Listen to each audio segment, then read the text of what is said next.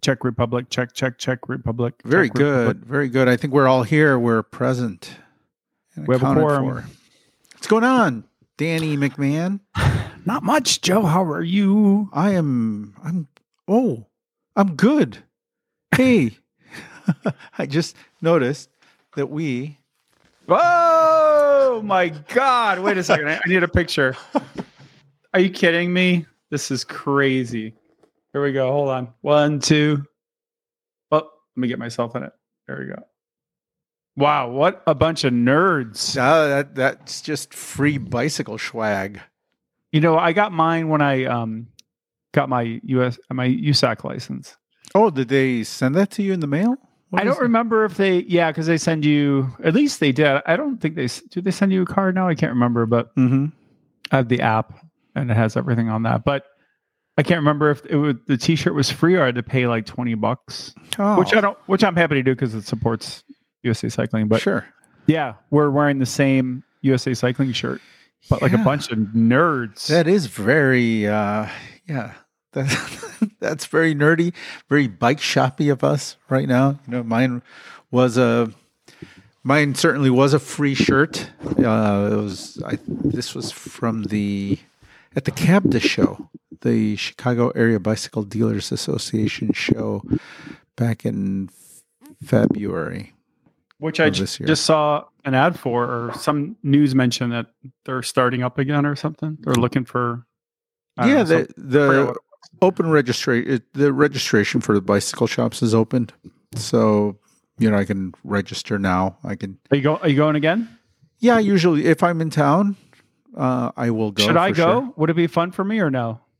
um you I, I bet you would enjoy spending a day there just walking around and looking at all the stuff you know there's uh there's i can i can get you a badge if you want to head down oh you know what if you come down and i'm there we can walk around with microphones and record people how about that I did. We did that last year. Remember, I was with uh, I was with my former mechanic, uh, Yeah. Tom, and we just walked around and harassed people who were sticking mics in their faces and stuff.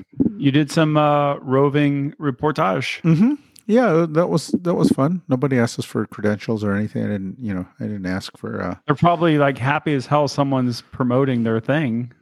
yeah, I think so. I mean, I don't think that I'd have problems getting a, a you know a badge uh, if I you know if I needed one or something. But um, you know, some sort of you know maybe I do ask for press credentials. Oh, let's let's think about this. You I know it's mean? always like on a weekday, weekdays, so I it's usually tricky for me. But Mhm. we'll, we'll we'll just see when it comes up. I'd love to maybe pop in for like a, a day. yeah, to- it, it's always during the week. So I mean, that's like it usually starts like maybe a Tuesday or Wednesday, and then runs through Thursday, something like that. You know, you really don't need much more. They they tend to be. It's a you're like that's plenty. yeah. I mean, they're it's a smaller show, so that's a good thing. It's they're actually ideal for the bicycle dealers. So it's uh it it's come for for us in Chicago it comes at the ideal time of the year, which is like February, and it's when we need to start ordering things. It's like that's when you know the season right around the corner, you know, a month away, month and a half away. Um, and uh, it's it's about when we want to start thinking about actually buying stuff for the season, you know. Yeah, So uh, it's not bad. It's not bad. nice man. Yeah, that, you know, the bicycle business has uh, kind of adopted that, and as several other industries, you know, these smaller regional shows versus these giant uh, industry shows that used to take place in Vegas. You know, these these big behemoth week long, you know, uh, travel shows. Uh, so you know these Yeah, these and- regional shows have kind of become the um, preferred way of doing it because you actually get business done there. Yeah, Interbike was. Uh, I, I regret never having gone. I know you you've been there. Mm-hmm.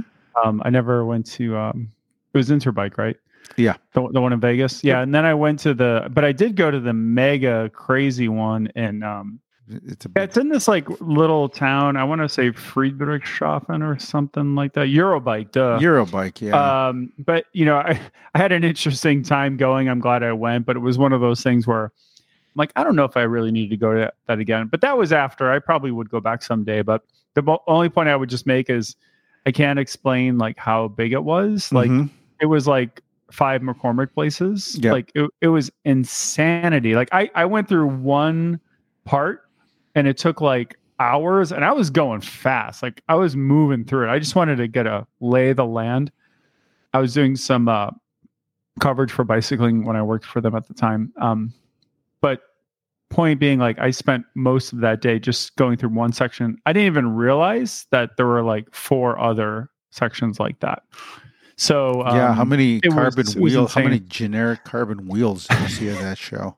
that was the thing. I mean, it was just it, it quickly became like there's really cool stuff there, and I'm sure great deals are done there. And there's like a lot of celeb bike celebs and Mhm. non non bike celebs. Like they they have like it's really you know it's a very like German thing. Like they have like a like a courtyard in the middle, and there's like beer drinking, and there's like sausage eating, and there's like uh dudes jumping BMX bikes and all that kind of stuff. But Mhm. yeah, one thing I realized very quickly was like, oh wow, there's a lot of chaff, you know. There's a lot of just like 18, you know, carbon wheel companies Mhm. like in a row. And the tires, the wheels kind of look the same. And you know, and they're kind of like Zipp knockoffs and um HED and whatever knockoffs, all those anyway. So it, it was a very interesting experience, but I was also like, wow, that it's a lot. It's a lot. Yeah, since the internet came along, you know, those shows started taking on less importance, you know, because you, you know, things were being debuted almost instantly. Yeah, You know, manufacturers had a, had a direct line to, to bike shops and, and the consumer really, you know, so they didn't really, you know, they, didn't need a show to debut that stuff. They, they were, you know, um, showing that stuff themselves, you know, and, and then uh, the, the big thing, the big nail in the coffin for those big shows was when uh, Trek and Specialized decided to pull out and just do their own shows for their own dealers.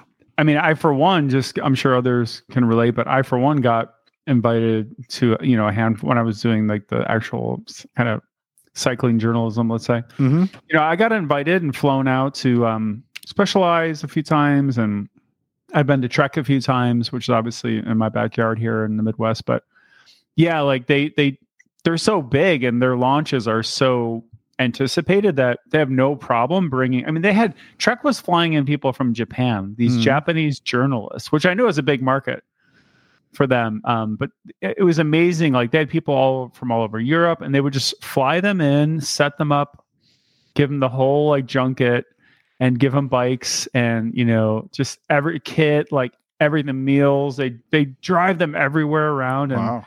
I just like cruise up in my like Honda Civic for like the afternoon. I got like a sandwich and a coffee, and I'm like, I'm good. Um, but like you know, I was I was kind of like I'd been doing a little bit of that other part, let's say previously. So I- you know, I was like, okay, once you've done it for a while, you go, yeah, I've had enough. But it, it was amazing how much money they poured into that. But you're right, they didn't have to go to those shows. And I always remember seeing like, or like a lot of second. There would be some big tier companies like Giant and stuff, but like you'd see a ton of second tier and then third tier and then fourth tier and like, you know, I never heard of like 99% of these companies. I'm like, I've never heard of your wheels. And hmm e- everyone just wants to give you stuff. Come talk to us. Come talk to us. But the more interesting part, Joe, as you know, is the not so secret, not so dirty secret uh, of all those shows is it's such a party for a lot of people, for especially media people. Oh yeah. I, don't- I don't know about like when you were in the bike shop, hmm uh, racket, yeah. like like a cycle smithy, but it's it's really like a huge party because like. They people walk around, they schlep around the floor, they may do some stuff. I'm sure there's real business happening, but when I went, like there were certain executives from SRAM who took us out, hmm and um, wow, we had some big big nights, which I can't believe I even survived. yeah. but yeah, those are those are big big parties, man. I I think those days are over now, but Yeah, they are. You know, I mean, I, I don't think you can do like you know some of those par- some of those parties were were Illegal. great. Oh, yeah, I mean, you know what they would they would be frowned upon these I, days. I'm kidding about illegal, actually. But like maybe you had some of that, but I, I didn't see that. It was just wild, though. I was like, oh my god. No, I mean, uh, you know, especially like at in in uh, the Vegas days, there was a distributor out of um, out of Nevada that was just infamous, like that getting an invitation to that to that um to that party was like uh, you know a golden ticket. Nice. Yeah, you you you needed you needed to know someone. You you know it was like it was a party that um that not Like, everybody Did was. Cipollini show up with his with his entourage? Yeah, that was the kind of party that Cipollini would show up, and there would be you know there would be. Well, back in the day, there would be girls there, you know. and, yes. you know all that kind of stuff all that kind Of of, course. stuff yes and so yeah that was like a you know that was a notorious um a notorious party uh in, Yeah. in vegas yeah and getting you know i remember when i got my first invitation to that one that was like yes i'm in i'm in the I, special I was gonna say it's like you made it. Yeah. Mhm. yeah They were they were super fun, but um yeah, it was more of just like a cultural experience almost. Like um you, you know, i do kind of miss that when you talk about your brand partners they did feel a little bit more like partners back in the day Mhm. like you know these days it doesn't uh, some certainly there's some shops that are really tied to the brands you know out of business need uh, you know Sure. business necessities um but that it i don't i don't feel that anymore back in the day the um you know the owner specialized would come into the bike shop you know i mean he would come through every year or two you know Mike Sinyard? yeah mike Sinyard would would show up and say hello and you know talk to the staff and are you selling any rubies? yeah hang out for a half a day you know hang out for a morning or something yeah How do you like Zertz? yeah yeah You got any slime? Well, I was just I didn't want to interrupt you, but I was No. gonna say like I, I do remember it being again, I only went to a handful, but Mhm. you know, I remember it being almost like a pilgrimage. Like every, it was that annual meetup, and it was kind of like you know, you'd walk in, you see all the old faces like you haven't seen for like pretty much a year, right? Mhm. And they, um, the part that I loved was Cross Vegas, the cyclocross race they would have Oh, there, yeah. and I, I think it was a World Cup for a little bit, but it was if it wasn't, you know, it was a big race and. They flew in all the Euros. You know, I remember like Sven Nys uh, racing that, and Oh, it was a- art and all the top Euro. Like it was a huge thing. Then they had the media race, and Yeah, it was all the media dudes, and it was like a whole thing of racing. Lance Armstrong raced there one Yeah, I was time. I was at the fir- that was the first Cross Vegas. That's when Lance w- had, you know, that was on his return. You know, he had gone back to I think that's- Crazy. That's, when he'd gotten back to racing, and he Yeah. decided to do Cross Vegas. And you know, That I- was a sorry, it was a big like weird thing, but like very Vegas, right? Like Oh, in yeah, the yeah. desert, racing at night. Like it felt like they have some of these races, of course, in Belgium. I'm Uh-huh. sure you've seen them, but most of them are you know during the day, but um, especially during that crazy Christmas week. But they have one or two uh, that are at night, yeah, and it's a very different atmosphere, and people are just hammered, Oh, drunk, and they're just like going nuts. It's like a rock concert. and Yet you have these like skinny guys racing bikes around. it was the and- cool. It, it- I got to say that was that was a really really cool night, and I went out there. I don't know. That must have been two thousand seven or eight or I don't know whatever year that was. That that Lance that that year that Lance was was out there. I mean, maybe it was earlier than that, and and uh, there was a lot of buzz because he was out at that because he was coming into town to do that. You know, because he was in town to do that race, and 2008. yeah, yeah, and and, and I we traveled big from Cycle Smithy that year, and I I convinced the whole crew to come out, you know, with me, and everybody was was psyched. There have been a few. I posted the link there. I love the headline, by the way, of this like local paper, Las Mhm. Vegas Sun. It said Lance Armstrong competes at Cross Vegas, comma loses to Oregon cyclists. but uh, yeah, I, I do I do vaguely remember watch. I remember watching the stream. So Uh huh. Um, I know Lance finished somewhere down, but I mean, uh, yeah, it was it was kind of uh, bizarre, just a very Americana thing. But Yeah. like, you, but then, but then you had all these like Euros there, Yeah, yeah. and um, it's like Was cyclocross, but it was like on grass. It was in a park. It was like a- and hot, and It was like a neighborhood park that they did it at. yeah, you know? everything. All the obstacles were obviously man made, so they Mhm. had like the flyovers and Yeah, uh, I I kind of loved it for its like bus- like it just seems like yeah, very Vegas kind of thing, and I regret not going. I'm jealous that you were there, but very it was- cool, was very to- cool. yeah. That was a show where we encountered an angry Eddy Merckx because we all had we all had some sort of bootleg Eddy Merckx T-shirt that we were selling at the bike shop. I was like, it was like one of these um these messenger bag companies that was printing Eddy Merckx T-shirts. You know, Tim Timbuktu. no, it was uh, it was somebody out of maybe Fabric Horse or it, it was some little outfit out of the the East Coast, and they were printing these these really cool Eddy Merckx T-shirts, which we all had, which we all had, and we ran into Eddy Merckx at the you know at the show. It was like you know he was at the Eddie Merckx booth, you know when he had his own when he was still promoting his his bicycles That's right. and uh and I remember, you know, one of the kids wanted to get his his shirt signed, and you know, Eddy's already looking at this shirt like, I'm, I'm not making any money off these shirts, and, and you know, he, he he, you know, to his credit, he's like he, the kid that I was with handed him a pen, and he he, he was kind of frustrated at that. He looked at the pen, and he's like, ugh, and and he hands the pen back and then he walks around back and he comes back and he's got a sharpie. So like very pro of him right? So Right. he, you know he's already been made to go get a sharpie. He comes back he's gonna sign the shirt and the guy's kind of like sticking his stomach like just Oh, sticking like sign it, sign like it. sign it. And, and Eddy Merckx looks at him and he says stretch it he's like, stretch it. And, and the guy's like, he's like, stretch the shirt. and then, yeah, we find- it kinda- That's, kinda that's a pretty good Eddy Merckx, Yeah. actually.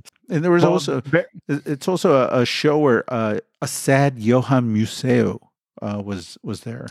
oh, You know, and he had he had a brand of bike, Johan like Museeuw bicycles, and it was right, made- right, right, right. yeah, and it was made out of it wasn't made out of carbon fiber. It was made out of something weird, like I don't know. Now if it was a corn product, it was some sort of uh it wasn't corn, it was something else. Uh, It, it, it was Something weird. it was like some composite or something. yeah, it was some innovative um it was some sort of innovative product at the time and he was he had like two pieces of uh uh of the material and one was carbon fiber and one was his and he he wanted people to like tap the material so you could hear the noise and you know you'd hear the carbon fiber kind of ping ping and you know he tried to convince you he was like oh you know that's what happens on the road is you you're feeling all the v- vibration and uh um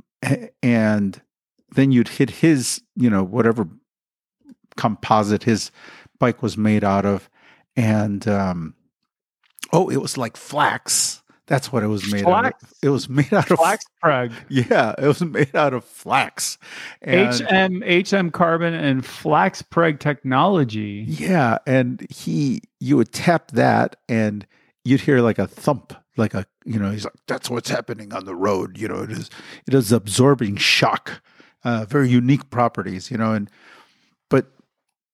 but nobody was having like nobody was stopping at his booth you know i was like i was the only i was like the only one there doing his little test you know and i was excited because it was Johan, i'm like it's johan museeuw like this guy is like you know Yeah, it's a legend. The He's Lion a- of Flanders. yeah, and no, you know, nobody, nobody, unfortunately, was was having it from him, and yeah, he was, he seemed a little bummed out. But you know, I stayed, That's, I, I, that's sad. I stayed there and talked to him for thirty minutes. You know, Nice. Well, he seems to be doing great. I, I've seen him on TV, uh, Belgian TV stuff, and you see him at the tour and stuff. He seems like he's good now. Maybe he was going through a bad patch or something. he bounced back. He's working and doing stuff. As far, yeah, as far as I remember, I I can't remember the last time I saw him, but it Mhm. was in the past few years. Yeah, I think he was out and about doing some like uh, commentary and at least uh, getting you know some interviews and stuff. So Oh, um, yeah, so uh, uh, mating high modulus carbon and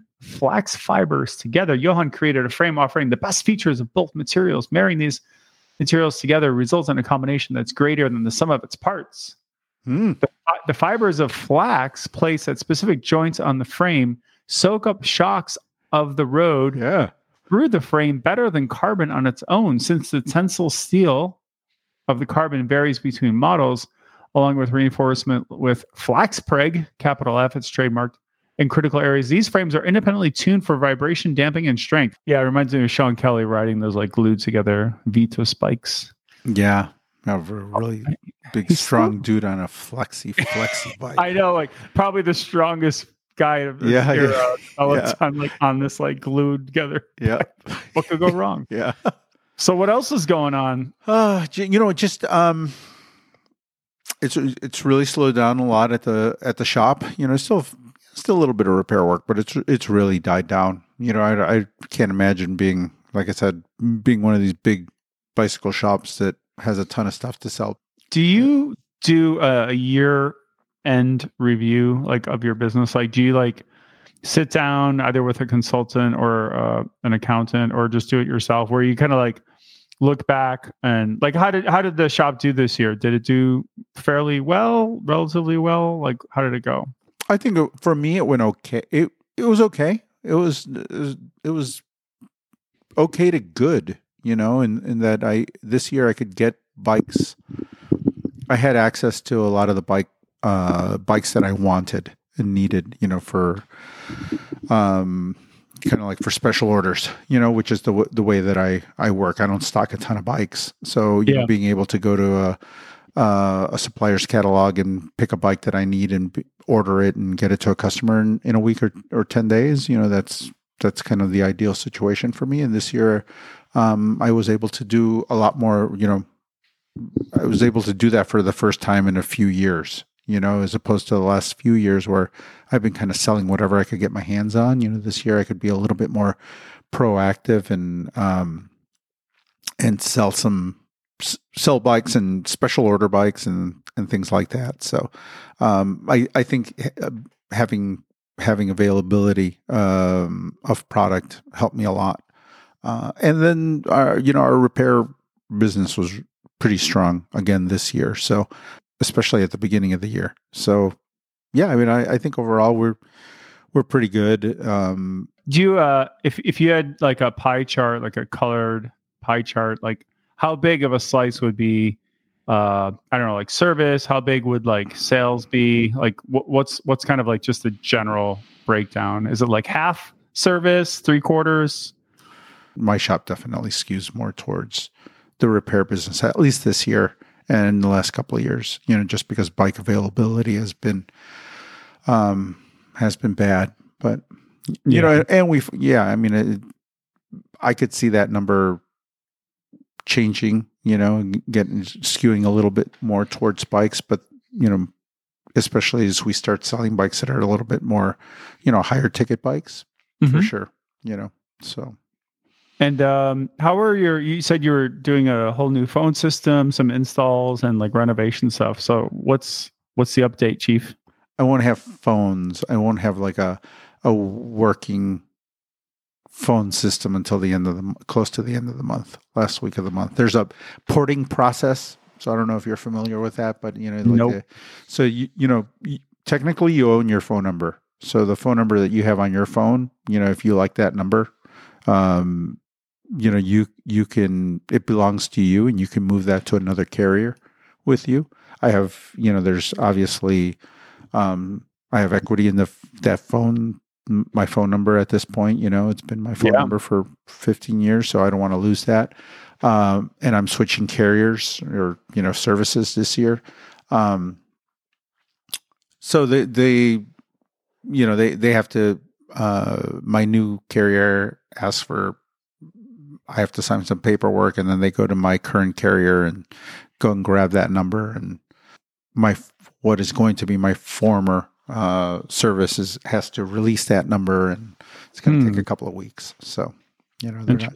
Yeah, yeah. Well, whatever. It's it's just technical stuff behind, Yeah. the you know, and uh, it's fine. I'll make do. You know. So until then, like if people go to your shop website or whatever, Mm-hmm. they call that number, what what happens? Right now, they're getting a message, and it's directing them to like a. I have an alternate phone number right now, if, Gotcha. or if they need to reach me. Five eight eight two three hundred. That's it. That's that's uh that's the one. And uh or you know, I, they're directed to reach out on social media or you know some Oh, I love it. service or Old school, like call the bike shop, hey, and then you get this message, hey, hit us up on Instagram. Yeah, yeah, that's it. That's it. it. Yeah, yeah. it. Get us on Instagram or Facebook or you know, here's a phone number you can reach us and leave a message. So yeah, I mean it's uh luckily, you know, it's not the busy time of the year. Yeah, and uh, and people have been taking advantage of that. So I mean I, I don't feel like we're completely these days most people are pretty connected in, in one way or the other. And uh, Yeah. you know, if they really need to get in touch with us, they they do. And this new system is going to be great because I can pretty much take bike shop phone calls anywhere I am at any time. I can text the customers. I can send them pictures of their, you know, broken rear derailleur and request, uh, you know, okay to to fix it. So I, I yeah, I'm, I'm kind of excited uh, about making this switch. So Nice, man.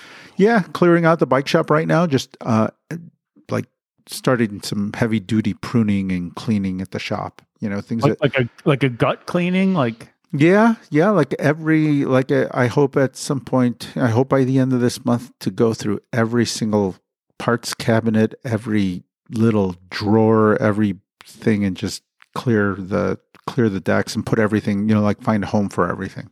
You know, do you like- got your uh, do you got your label gun all fired up? yeah, yeah, I'm ready to do that. You know, I think once we kind of sort through things and see what we need to put away, I will get some new organizational, you know, some new organizational tools, you know, some shells and pull out cabinets and, you know, Nice. install some, get some uniformity in there, you know, something clean. And I, I, I've, um, like over the last, I don't know, you know, uh, over the last 15 years, really, since we've existed, I've, um, you know, I've inherited bits and pieces of various bicycle shops, you know, or, you know, Mm. or bought, you know, uh, parts bins and various things from different bike shops. A lot of useful, you know, parts and uh, bits and pieces and and um, well, usually when I've gone to these bike shops to buy something, you know, like some sort of tool or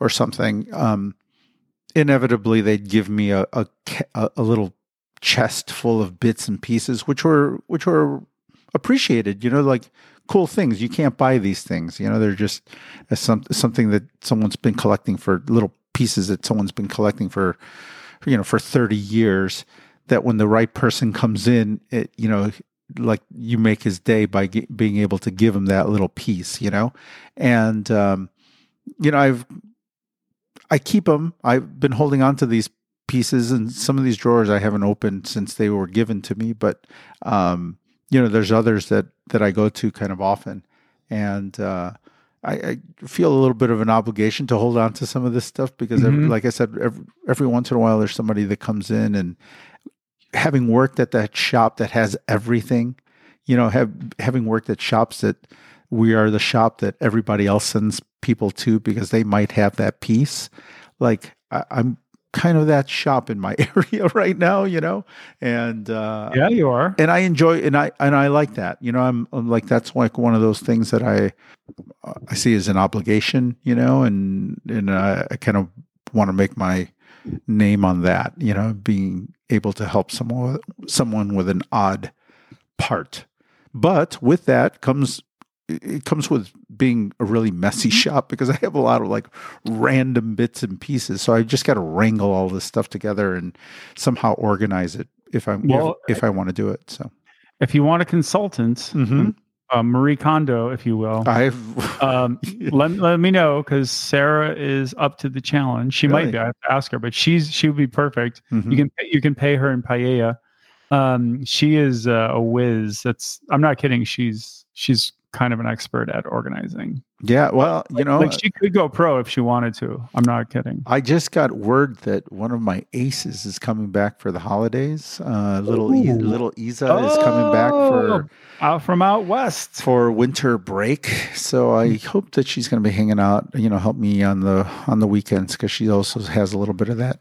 She's got that good kind of crazy where she could just sit at a table and sort for, for five hours straight. And She does those like five thousand piece puzzles. And Mhm. Yeah, yeah, and she finds You can call her. We should call her the professor. she loves it and she lo- she you know she like just really enjoys the process so you know Maybe you can get one of those. You could probably even get them secondhand, but Mhm. yeah, I'm, think, I'm thinking like IKEA and other. I'm sure there's a million places online, but just those like um those you know those little organizing things where it's like all these little tiny little drawers. You pull them out. You know, they have Yeah, little yeah. pla- Plastic window covers, but you have like all your different because it's a ton of screws, right? You have a bunch of bolts, Oh, screws, just all sorts of stuff. Yeah, bearings and oh, everything, bearings, uh, drill bits, like bits, hardware. bits and oh, and nooks and crannies and everything. So it's like I can imagine like a, a good size of that and then just like label each one and it's like yeah, it's it's, it's definitely gonna be a challenge, but hey, it sounds like a good winter project. Yeah, yeah. I mean, it's almost a- it's almost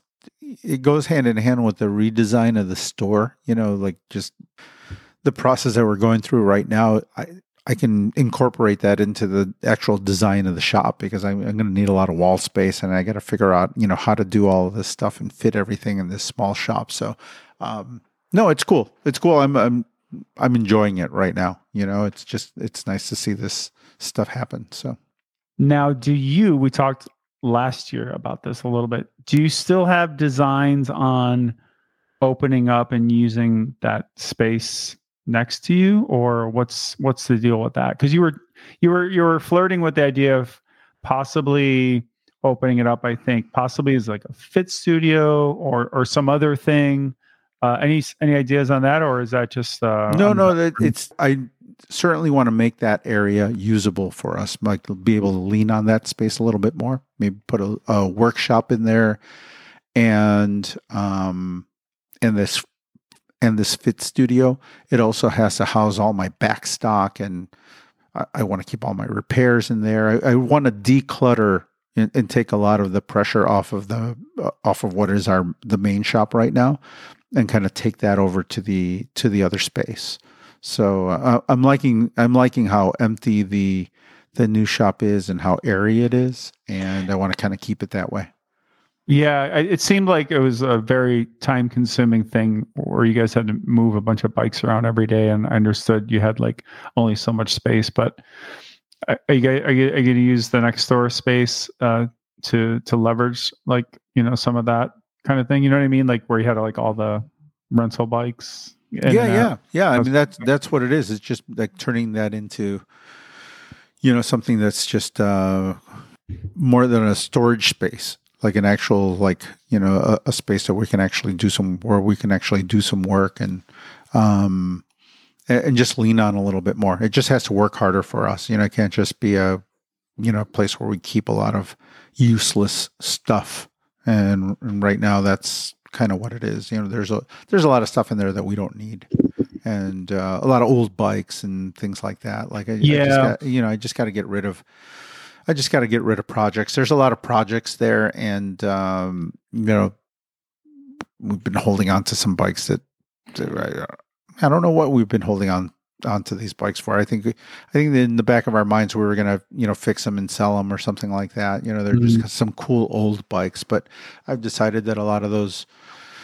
Uh, I'm, I'm probably just going to throw up on eBay and and allow somebody else to restore the bike or do something with. You know, there's there's somebody with some time. You know, we'll focus Yeah. on, on the bike shop and uh, you know, there's cool stuff. There's a lot of really cool, like really really cool old bikes, but um, you know, I don't, I don't, I just don't have time for projects anymore. You know, Yeah, I think like one is cool, like the Mhm. Bottecchia, you know, something fun like that, like a nice, cool, Mhm. like really nice one. But like, I, I think I agree. Um, I was just gonna say, I recently walked by a store. I can't tell you where it was, a bike shop, and I noticed the thing that just like struck me was, um, it was kind of a classic uh shop in that like big glass windows, uh, glass pane windows, and you know, on either side, and then like you walk through like the middle to like the door was like set back, you know, 10 feet or whatever.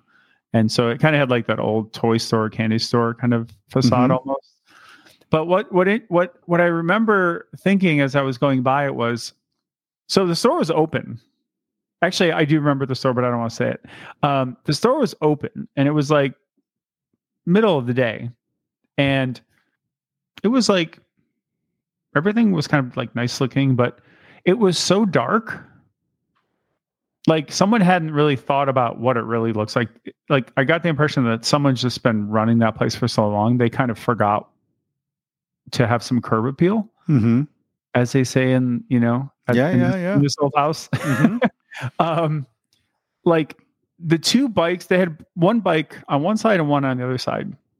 Just these like I think one was like a it wasn't a fixie, it was like yeah, I think it was like a BMX bike. Um, and then maybe the other was a fixie or like a hybrid or something, but they were kind of hanging nicely. It was kind of dark, and both bikes were like black. So I was just kind of like going by, and I was like, everything. There's nothing colorful. Like I would, I like a black bike. I have no problem with the black bike, but in terms of like display, you know, first of all, I'd put some lights up there, shine a little light, put like a cool, fun, like, I don't know, candy red bike or a yellow, whatever. Yeah. Or It's just something, but it look it didn't look inviting is the point, like at all. And it had some like older stuff. I don't I don't know what it was, like some like little helmets or whatever Mm-hmm. they were clearly quite dated. And I know Yeah. not every shop can have like the newest cool stuff, but do something with it. It didn't feel like a shop I wanted to like run into and be like, take my money. You know what? Um, My my shop does not feel like that at the moment. Like, and it's been like probably the last three. I mean, you know, I mean, we really got hammered during COVID. Like, there was no time or room or space to do anything during that. And then, you know, just coming out of it, the shop was so beat up that it's like, oh man, what? I mean, we really need to like, you know, like we just need to to tear everything down and start start over again uh, you know in a way um and so like this is the first this is really the first chance that we've had to do that and like the deeper i get into the more excited i am actually about about the the process you know because you, i walk in it's cool it's comfortable it's it's the shop but but uh, yeah i recognize there's nothing you know it, it's not reflective of how i feel you know about about the about about the business right now. And you know, i'm certainly a lot more excited than the bike sh- than the bike shop looks at the moment. But I, I knew that you know i've known for the last year year and a half that you know i didn't want to just throw a little uh, that i it couldn't just be a little bit of lipstick and rouge. Like i actually have to rebuild the the shop a little bit in order to display things the way that i need to display them and i knew that you know it was going to take time and a little bit of money and um, you know it was just that it was going to be a big project uh, once i started and yeah i mean it, it and when i say a big project that it's going to take a lot of my time Right. you know money wise too i mean it's going to take a little bit of money and I, I love being involved with the design and i like building the displays But you're, you're, I was gonna say you're pretty D- DIY. Yeah You, yeah uh, I, you can run to Home Depot or wherever you go. Yeah, I I like that. I I like it. You know, I mean, I could just go out and buy displays and stuff, but like I I'm really looking forward to getting into the welding shop and building some displays and making some really custom, you know, just creating some cool custom stuff um, for the shop and um, Because I think your your the facade of your shop is is actually very inviting. It's Mhm. very it's very inviting, and um, you know, it, it, I lo- I love the logo, the sign. Like it's it's a very inviting place. But I, I would say from from the outside curb appeal vibe, I would say I like when shops. And I and I know this isn't easy, so I, I don't mean to say just do it, you know, kind of thing, of course. But like, Mhm. I like shops that have like new bikes out front mhm. you know, I'm talking about like nice weather, obviously, but like I like when they have new bikes out front. I don't need like 50 new bikes, but like, Mhm. And maybe they don't have to be brand new, but like newer bikes. I don't want to see like old servicey bikes. I feel like maybe some could be out there, but like the emphasis, your eye should go to, you know, designers always talk about where your eye goes for things, right? Um, like the rule of thirds for photography and all that kind of stuff. But like your eye should go to like stuff that's great, right? So I'm just thinking like some some nice newer bikes or new bikes out front. Um, I think having some cool stuff in the window um as well could do could do uh could do the trick. I, I don't know what stuff like it's kind of cool having a vintage bike because I I'm biased toward that, but maybe if it's even like some cool mannequins with helmets um not not cheesy ones, but it's like you have good taste. So like do you know dress up dress up a cool mannequin Mhm. or or you can just have one of your employees like stand in the window. I would do that to them. You know that. You know me. I do. And you would fucking do I it. I would totally do it. I'll like stand there. or Isa's coming back from Alaska. She has Oh. no idea what's in store. She- she's already kind of robotic. She would hap- happily. Are, are you- are you familiar with this MPV or non non non NCP uh, movement on TikTok and some of the different various? I'm, pla- I'm not on TikTok, but I haven't heard it. What is Not- it? I think it's a non-controllable player. It's, uh, it's this, oh, it's this thing where you know, like uh, like uh, you know, in video games where you have those people in the background. They just they perform the same movement. you know, they're just. I'm of- just thinking of breakdancing, like you know, yeah. the robot. And and apparently kids are, are making like thousands of dollars like you know they'll spend hours That's- and we're hours in the wrong business, Joe. oh i yeah, yeah i was born at the wrong time you know I wish would- we had a wish we had a gif of what you just did for the all, folks. all day long i would be in uh, Yeah, you, know, hear about these like these ten year olds opening boxes for millions of dollars. yeah But I, I think that would be cool. And then my third thing, Joe, Mhm. is um a nice uh drinks cooler. yeah that i'm excited about And- yeah yeah Very something very nice. Like I don't mean like expensive necessarily, Mhm. but just something nice that is very inviting and prominently displayed in your shop. So when I go into your shop, like I know you, you know me, and you know, I, I can go help myself to tap water. But beyond that, I don't think there's like drinks for sale, right? So No, mm-mm. I think and it's been a I'm glaring not, I'm, not a been- bu- I'm not a business consultant, yeah but I think you have lost money by not just, you know, go to Costco or wherever you go and stock up with Gatorades, uh, waters, et cetera, et cetera. And like, uh, I don't know if you need a permit or a license for that stuff, but like, I think that is just a cash cow because people come in, even when they're just waiting in line, it's like, Mhm. Let me just grab a water. People just want to hydrate. It's a bike shop and they've been at the trails Yep. or all those hot summer days. I digress, but those no are my no it's been a three top tips. it's been a glaring miss on on my on my part not to have one of those and i was actually very close to having one maybe six or seven years ago eight years ago you know like i was ready to move one in and then the turned out the compressor was bad in it and then i just never, i never went back I, you know i never went back at it and Because I don't see Um, any downside. I mean, do you need a special permit? Can No. you just go, can you just go buy like you could probably get a secondhand one on like marketplace, right? And yeah i just want to yeah stock stock it up with like put some cool like fun stuff in there. Get some Mhm. like Fresca and Tab and Mhm. um orangina Just so yeah. european oh, get like the, the Mexican Coke is big, Uh-huh. right? yeah The Mexican Coke, get the American Coke Mhm. to keep our patriots happy. Mhm. yeah get and then get all the Euro trash shit.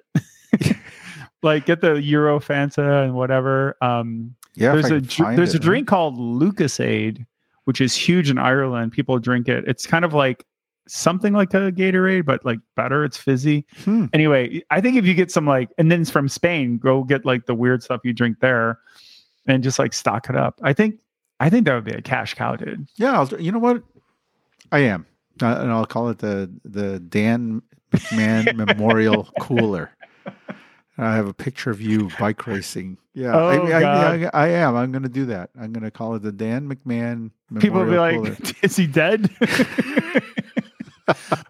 but I think that would be a good one. You don't need to go like crazy, but like Yeah. keep it simple. And then like um, I think of like keep half of it or a third of it water, but then like uh, load up on that other stuff. I I think you. I don't know. I Yeah, you know, my, think my would sell, man. my sister sells. My sister has a uh, like a pet store, a dog, like kind of a pet boutique.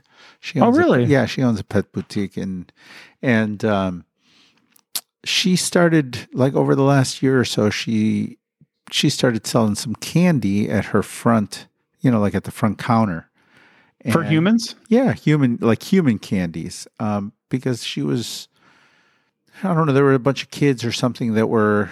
I, I think she started off with drinks, and these kids were coming in and buying soda, and she she soon realized that these kids were coming in and buying soda because their parents wouldn't allow them to have sugar.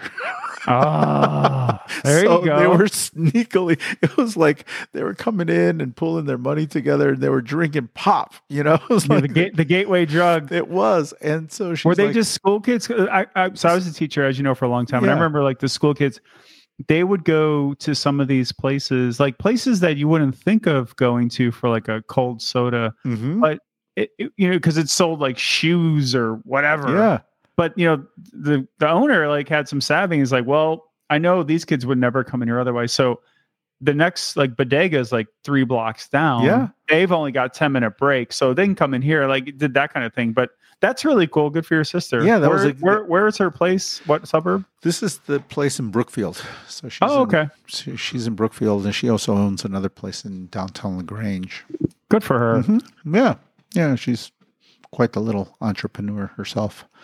Yeah, but I, I think if you put it somewhat prominently where Mhm. you kind of can't avoid it, like I mean, for me it's a no brainer. Like Yeah, I'm just I'm gonna put it right at the front. Uh, Like I, I just want to be like, yeah, give me one. Especially you know, you, you know, you can charge a you know fair price for it, but I assume like you make crazy margin on that because you can go to Costco or wherever you buy your stuff and just like stock up, right? Like on Gatorades and this and that. Yeah, there was an early time in the bike shop in in the in the history of the bike shop, like in the first year or two, especially when things were slower, where I was, I was, you know, I was making coffee and doing some pour overs for customers. You know, I had that kind of Oh. I had oh. that kind of time. Oh, You know, oh, like So- a Rapha store. Yeah, yeah. So people would come in and they, you know, they were. It was a winter, so I, that's that. Especially that first winter, I had zero real business, truly, true, true business. You know, but I had people coming in and hiding from the cold, and you know, the people that were mountain biking, and I actually some of the some of the people that were hanging out that that first winter are customers to this day.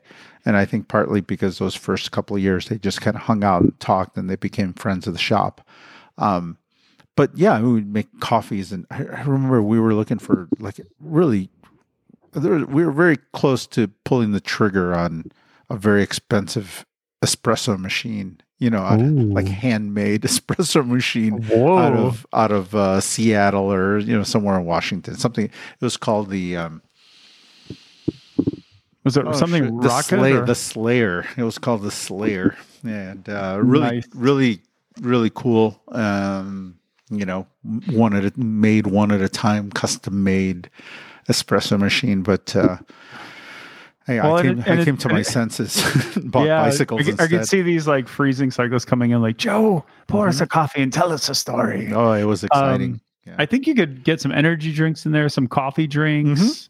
good times. Um, well, that's cool. So, what in your mind is like the the date you have to be ready for business in 2024? Like, do you have like a do you have like a time when you feel like every year that you you pretty much have to be rolling and ready to go? Like, is it February? Is it March? Um, you know, I think that so that Cabdis show that we were talking about earlier that takes place in mid February, and you know, I, I said like the season's right around the corner. So you know, by that time, it's not unusual to start getting some very early tune-ups start coming in, and maybe even people poking around and talking about new bikes and stuff. But by March, all hell can break loose. You know, if we have those first, if we have a you know, in March, you know, in Chicago, you can string together 360 degree days pretty, you know, it's not unusual. It can happen. And if you do, we're off and running. We're off to the races. Like the season, you, you, the season can get started that weekend. You know, like that, that week you can get a little bit of a rush and it it just puts cycling in people's minds. If we have gray and cold and snow, then, you know, the season might not start until May you know? So i mean that's how finicky people are and the public is. And i mean you'll you'll always get the cyclists. So you know people who ride bikes will always start thinking about bikes early and getting their bikes in for tune-ups i'm talking about like the the masses you know i'm talking about the average guy and uh and, and you know that's why the weather's so important to us so if we if we have good weather in march our season's off and running if we don't have good weather until may you know we won't you know it, it could be a bad year just because of that. Just because we, you know, we kind of lose the early spring.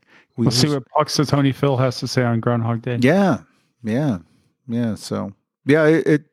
I I'd say sometime in March. You know, I like to be ready. I like to be ready by that time. So you know, So so you basically have uh, most of this month, November, December, January, Mhm. February. Mhm. So you got like you got like four about four months. yeah, yeah, we're off to a, a good start. You know, like goes, I said, goes pretty fast, huh? it goes super fast. You know, because then you have the holidays, you have Yeah. you know, you have snow and cold, and you know, fortunately, we're it's still pretty easy to be moving around. But you know, you'll get Mhm. those days that are just kind of you can cancel out a whole week in Chicago just because of the weather and Oh yeah. things are lousy and you know gray and holidays and all the rest. So yeah, I mean, I, I would take it easily a month out of that. So I was gonna say, yeah, when you break it down, you're probably looking at like three solid months, right? Mm-hmm. yeah, yeah, and we're still working, so it's like you know, there's still you know the weekends people are still coming in and stuff, and you know, hopefully you still got repairs and things going in. So it's not like it's just that's all you're doing. You know, you're kind of working around those things. So yeah. I the other thing I have, um, and maybe you have a different take on this uh, through all your experience, but the other thing, I'm just being selfish, thinking of what I like when I go into bike shops, even if it's not for high end like fancy bike stuff, Mhm. but like, and I don't know if you have the space or if it's even doable, but one thing I I like is, well, it, the the the principle would be kind of like having a lot of like, I don't want to sound like buzzwordy, but like empowerment. Like I, I want to be able to i want to feel like when i go in like i have a lot of power so to speak um when it comes to like purchases and like what's available. I feel like some shops are like you can't you can't tell what anything costs.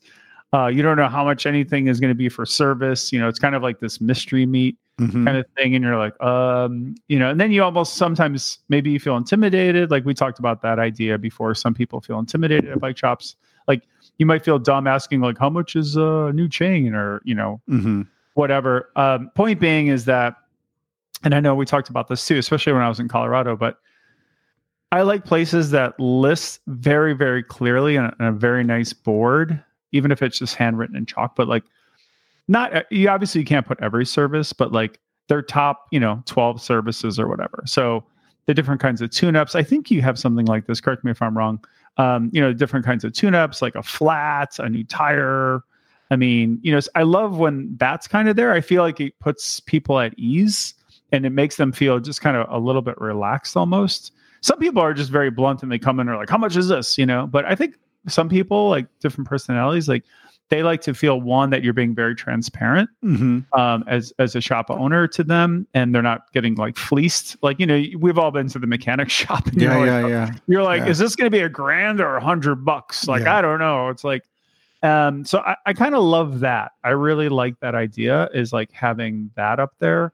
And then the other thing I was just going to say is, um, something where it's like, like I think you do this. So you you list the brands that you carry, um, which I think is great. Um, I like too when there's a little bit of a like a little bit of a display or a stand, a kiosk, whatever it is, where it's like you can flip through like the current catalog for that brand. Let's say Surly or Cannondale has their, Mhm. you know, their can their yearly can uh, and um, catalog.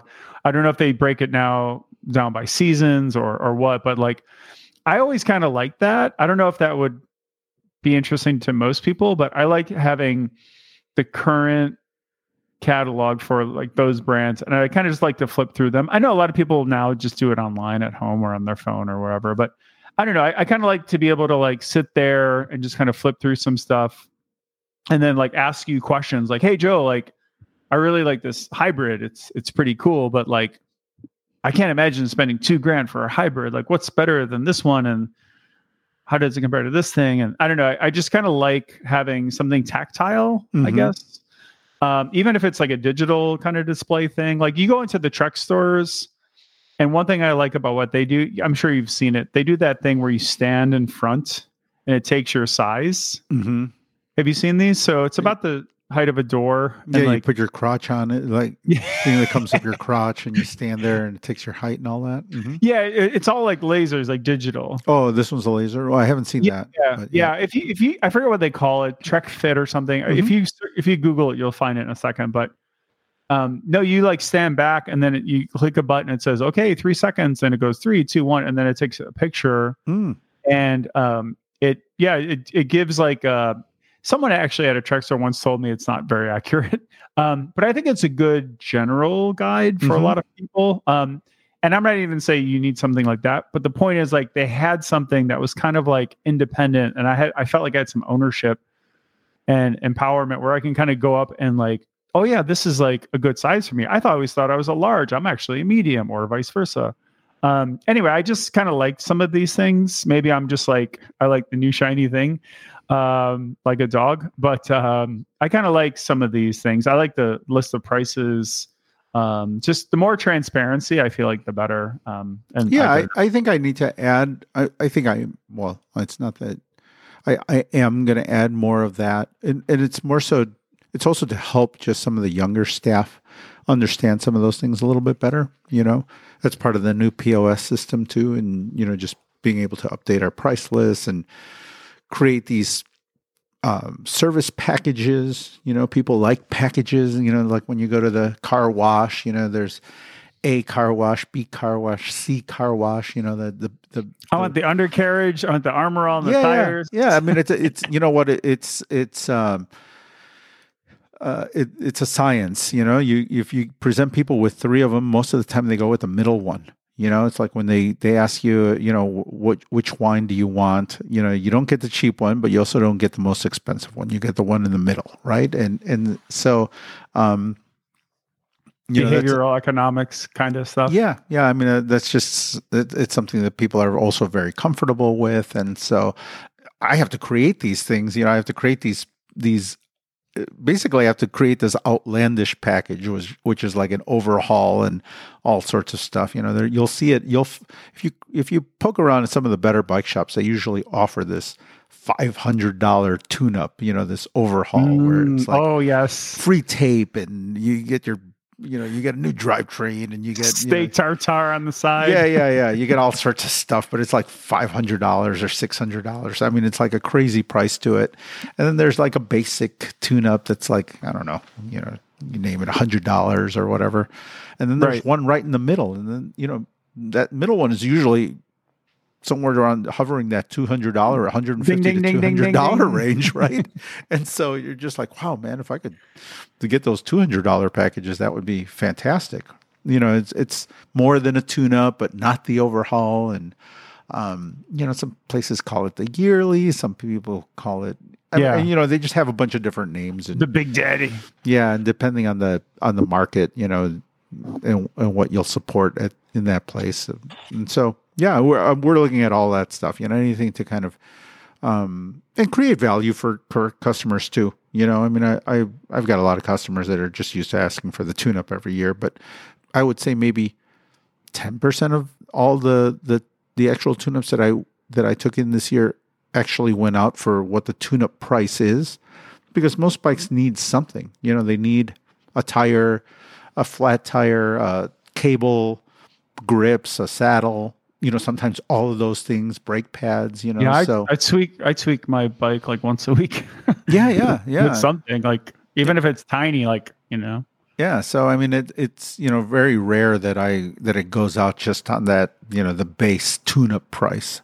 So you know, just creating create these little you know these little packages that kind of make people feel good about doing something nice to their bike. You know, so, and you'll throw you'll throw in a gatorade yeah, um, yeah, that's right. one thing i thought of you know how you, know what i like is you have that it's super simple like Uh huh. some something we might not even notice or talk about but you know you have that little um that little thing that has the Presta valve and the schrader valve Mm-hmm. So I think that's great. It's nice and simple, right? Like anyone can understand it, and people are, you know, they don't know the words Presta and Schrader, Mhm. but you show them like, oh yeah, the little thin bike. They point. They love to and then- point. yeah, and then the car. I have that one, the car one. yeah, you know? yeah. That's great, right? There's nothing. That's like a perfect thing.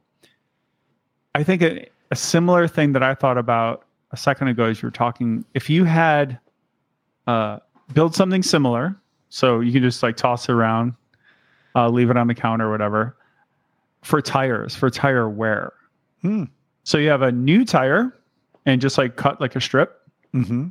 Uh, maybe you have a def- de- defective tire, and you can just like cut one up. So you just cut like a few inches. it's like, all right, this is what a new tread looks like, a new tire.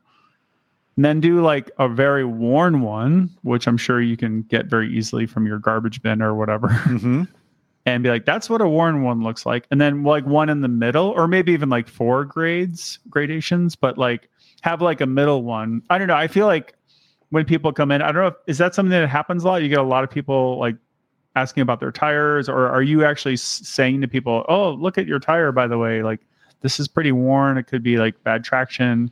You could get flats. It could dry rot, etc cetera, et cetera. I, know, I just thought, I just thought something like that could be like a very neat, easy, simple visual. Yeah, it you know what? I, it's something that um, that when I when I have the opportunity to take a tune up in, it's something that I I try to catch and that I can talk people through.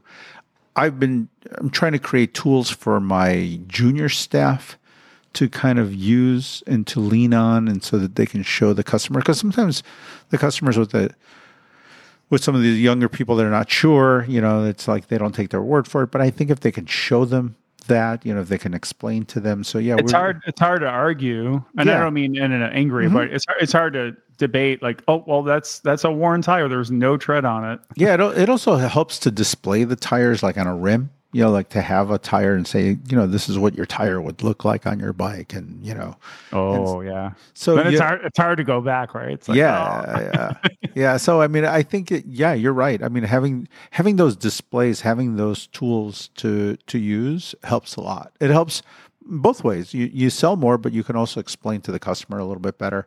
That that little chain checker tool that that we use, you know, like we try to encourage the the the kids when they're taking in tune-ups. Like you know we run them through the, it takes a while to be able to sell service and labor you know to to know what you're looking for. So we tr- we try to hammer them on it. And then it's funny because once they get really behind it once they find something that they can really lean on like this year we sold more chains and cassettes that you know it was just it was crazy how many chains Wow. and cassettes we sold this year because they they got it and they got behind it and they got behind measuring the tools. And you know it was like it was it was great because I'd be in the back of the shop and I'd hear them you need a chain and cassette. And and the people would you know they kind of they'd go for it you know? And I was like wow man they're they're banging away on chains and cassettes this year. And uh you know and it's like it's noticeable. Like it's even noticeable in the in the recycling you know pile and the bin and um you know with all the all the metal that- you know piles that's cool man piles of chains and cassettes business is happening that's good yeah, yeah, it's great. I, I mean, it you know it it really it increases the ticket price by quite a bit. You know, if your your tune-ups, let's say a hundred bucks, and then you're adding, you know, another fifty dollars for a chain and cassette, plus some extra labor for installing all of that, plus a tire, plus a you know set of grips. All of a sudden, that it's not a ninety nine dollar tune-up anymore. You know, it's well over two hundred dollars. And to be and to be fair, I mean, you're doing a good service to the customer too, because if you need a chain, you know, getting a chain is great. like having a new chain and a cassette because they wear together, like yeah, that it- makes that makes the riding like your shifting is smooth and crisp. Like you're just gonna enjoy the bike so much more. Yeah, yeah, it's what we talked about. I think in in, in a prior show. You know, the the customer's gone through all the trouble of bringing the bike down to the bike shop. You know, and it's very and it's it's not enjoyable to drag a bike out of your house and put it in a car and bring it to the bike shop. You know, for the average person, it's a real pain in the butt.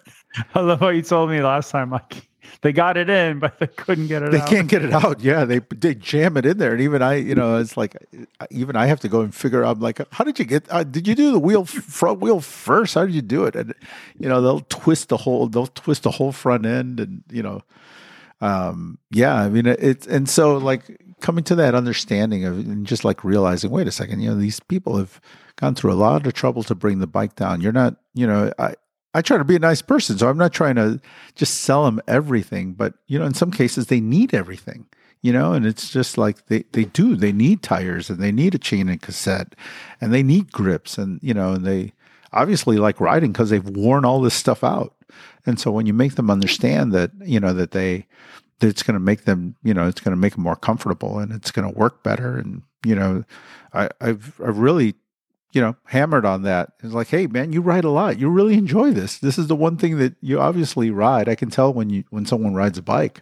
Um, you know, treat yourself. You know, and You- is- I mean, you can almost you can almost guarantee it, right? Like you're gonna just enjoy this bike so much more now. Yeah, yeah, and and and for and we hear back from people all the time, you know, where they come back, they're like, "Oh my god, this is so great," you know, like, I'm like, "Yeah, I told you, man." I was like, See how that works? yeah, yeah, and and you know, they then and they really, you know, they they like it, you know. I mean, it some people for some people it stings because they're coming in thinking they're going to get a tune-up for, you know, whatever, a hundred bucks, and you know they end up spending two fifty, you know, and you know because they needed a bunch of stuff on their on their bikes, but you know, by But if they but if they ride that the whole year and then the year Yeah. after, I mean, Mhm. that's gonna that's gonna pass by quickly. And you think of all the other crap people spend, you know, Cheesecake Factory. Oh think of yeah, all yeah. the stuff yeah. people drop a hundred bucks, they don't think about it. And then for the bike, they're like a hundred dollars. It's like, well, yeah, dude, you're gonna be on this thing like five, ten hours a week. Well, yeah, they think about it as a toy, so you know it's like, Yeah. yeah. That's the pro. That's always been the problem in the bike industry is that the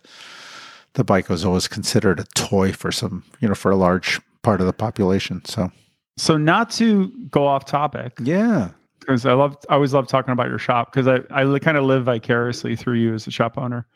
Um, but uh, speaking of chains, so I think I showed you or you saw on my Instagram or I've talked about it, but I've gotten into waxing chains and it's been it's been kind of a game changer. yeah. You, you- And uh, is this for your on your cross bike or is it both okay?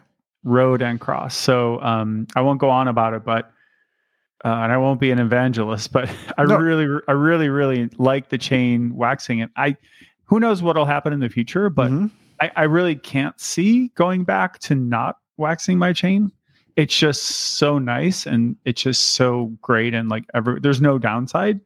Um, and so I'm just I'm enjoying the hell out of it. And it's, it's, it's it's made my cycling like a few percent better huh? Which is kind of a lot, right? Like Yeah, yeah. usually something gets 0.00, you know, Mhm. uh, decimal places, but like it's it's made by cycling like I might go as bold to say it's five percent better. It's just I'm not saying like faster, although Joe, Whoa, Danny, I had a bit of Uh, a you froze there. I don't know if it was me or you, but you froze on my side. yeah. I I think we had a small power outage here in uh, the southwest suburbs. I, I can't tell because you have your cabin background with all the lights on. yeah, I think that there was a, I think a little bit of a, yeah, there the lights went out, the internet went out for a second, and There's so many uh, lights on our screen uh, backgrounds for Mhm. the Google Hangouts that I'm like, oh, I can see the lights going out. Yeah. Everything okay? Everything okay now? I believe so. I, I mean, I hope that that first part of the show. It looks like I restarted the the recording and uh, and it said podcast number two. So I'm I'm I'm hoping that the first half of the show is saved. Otherwise, you know. Oh no! and we can move we'll continue forward and pretend like i hope fingers crossed that we have a first part of this uh, podcast and and if not then we're starting a new one right now Oh Jesus Christ! and people missed out on a really good it's going to be incredibly chat. short then. yes yes. Anyway, I was I was just talking about how I started waxing my chain, which I realize sounds like kind of an elitist thing, but no Uh, you know what? It sounds it sounds i don't think that uh, we've ever had i don't have a problem with people waxing their chains or you know it's just uh, like it takes a lot of effort you know like time and effort to, does for someone to do that. first. Mhm. At, fir- at first, but once you do once you do it once, hmm then you're you're golden. So it depends on how you do it, and I won't go into all the So what's this? esoteric, Well, but- well, yeah, you know, let, let let let's go into it a little bit. What's this? Are you using a particular system? Is this Silca or one of those? Who, Yep. who is this? It's Silca, right? I know you like the Silca Yeah. brand. Hmm Yeah, I like Silca. I mean, honestly, the, they're the only one I really know. I'm sure there's others, of course, but Uh-huh. it's only it's only one I know. They're big in the U.S. and they're big in cycling and have been for a long time. And now they got that guy. I think Josh. He runs it. He used to be at SRAM, but he's into all kinds of interesting stuff. Um, but uh, yeah, so I use this Si- Silca. I think it's called the Hot Wax Super Silca Hot Wax Melt, whatever it's called. But it's like in this like decent size like plastic bag. It looks like a sous vide bag. Like you can like drop it into um, a boiling pot of water. hmm Um, that's how I did it the first time with my road bike. But the other way to do it, which is the more quote like pro way to do it, if you will, um, is you dedicate uh, an Instapot to waxing your chain. Really? Yeah, so Like- that's what I that's what I've done. You have a dedicated Instapot just for your bike chain? Yeah, so I posted it on my Instagram last week, um, and actually Silca re- reposted it on their uh, on their handle, Oh. their their Instagram. But um, yeah, Sarah let me do it. So we we had one, and you know I think you can get them now for like fifty bucks. So uh-huh. It's not nothing, but you know it's it's not too big an investment. And you know those like um, metal uh, pots that slip into the Instapot, Yeah, yeah. you know those themselves only cost like a few bucks. Okay.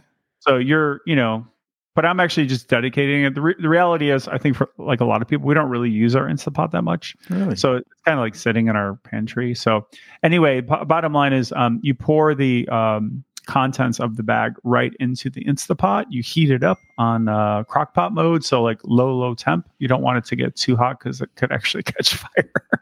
um, so you keep it under 200 degrees. And I have a little thermometer um, that we use for cooking to monitor that. But but bottom bottom line is it's very very easy. The first part it takes a little bit because you have to watch the video. You got to kind of see the bells and whistles and uh, the do's and don'ts rather, and that sort of thing. But um, you basically melt the wax. It Mhm. gets it gets uh, you know totally liquid form, um, and then you take your chain off your bike. You pop it off, and uh, you.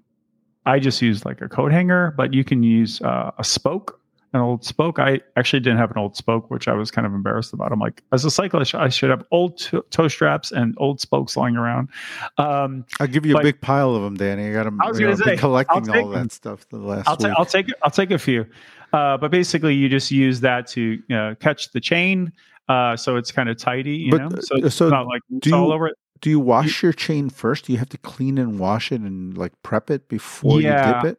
Yeah, so you Okay. should uh, wash it uh, as best you possibly can. Mm-hmm. Um, uh, one method that I really love is I use an old pickle jar. Mm-hmm. Just use any old glass jar. And uh, pickle jar is kind of perfect size, I think. But you basically pour in degreaser, Mm-hmm. um, just like a half inch or an inch, uh, a a couple fingers, um, and then you put in the chain, uh, put the uh, lid on, and then just like shake it, agitate it. Um, you'll see the uh, degreaser get black very fast, even if you have a pretty clean chain, just because there's so much stuff in the chain that Mhm. you don't that you don't see. Um, you rinse and repeat three times, and maybe more if you need it, but you'll still get more dirt coming out. Finally, after like three times, um, then you kind of uh, I just like rinse it with some water, and then you like dry it as best you can. So I actually dried it very vigorously with uh, some some um use the those tile those uh use those special towels uh what are they called the microfiber towels? Mm-hmm.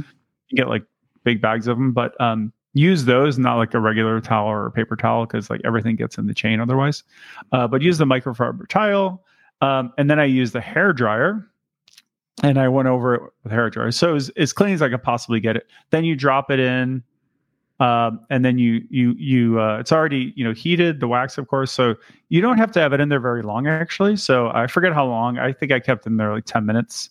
Um, and then you kind of keep agitating it uh, periodically move it around uh, kind of as if you were like stirring pasta or something i guess. Uh-huh. uh, and then uh, then you just like take it out. You let it drip a little bit to get most of the wax off. There's kind of like some details about when to pull it out and and that sort of thing which you can Oh. see on on the video they have but basic it, it's pretty straightforward really. Um, you take it out and then you like hang it um, and then it cools off and you're basically done. So then you take the chain off the spoke um, and it's going to be kind of like hard because the you know it's wax like a candle. So um, you basically i wrap it around our railing in the back uh, on the back deck and i just do kind of like back and forth to loosen up the chain and like the big chunks of wax come off um, but it's basically ready to go. You put it back on the chain. I use a new i have a SRAM chain so i just use a new power link. Um, Mhm. i don't like i don't like to re- reuse those.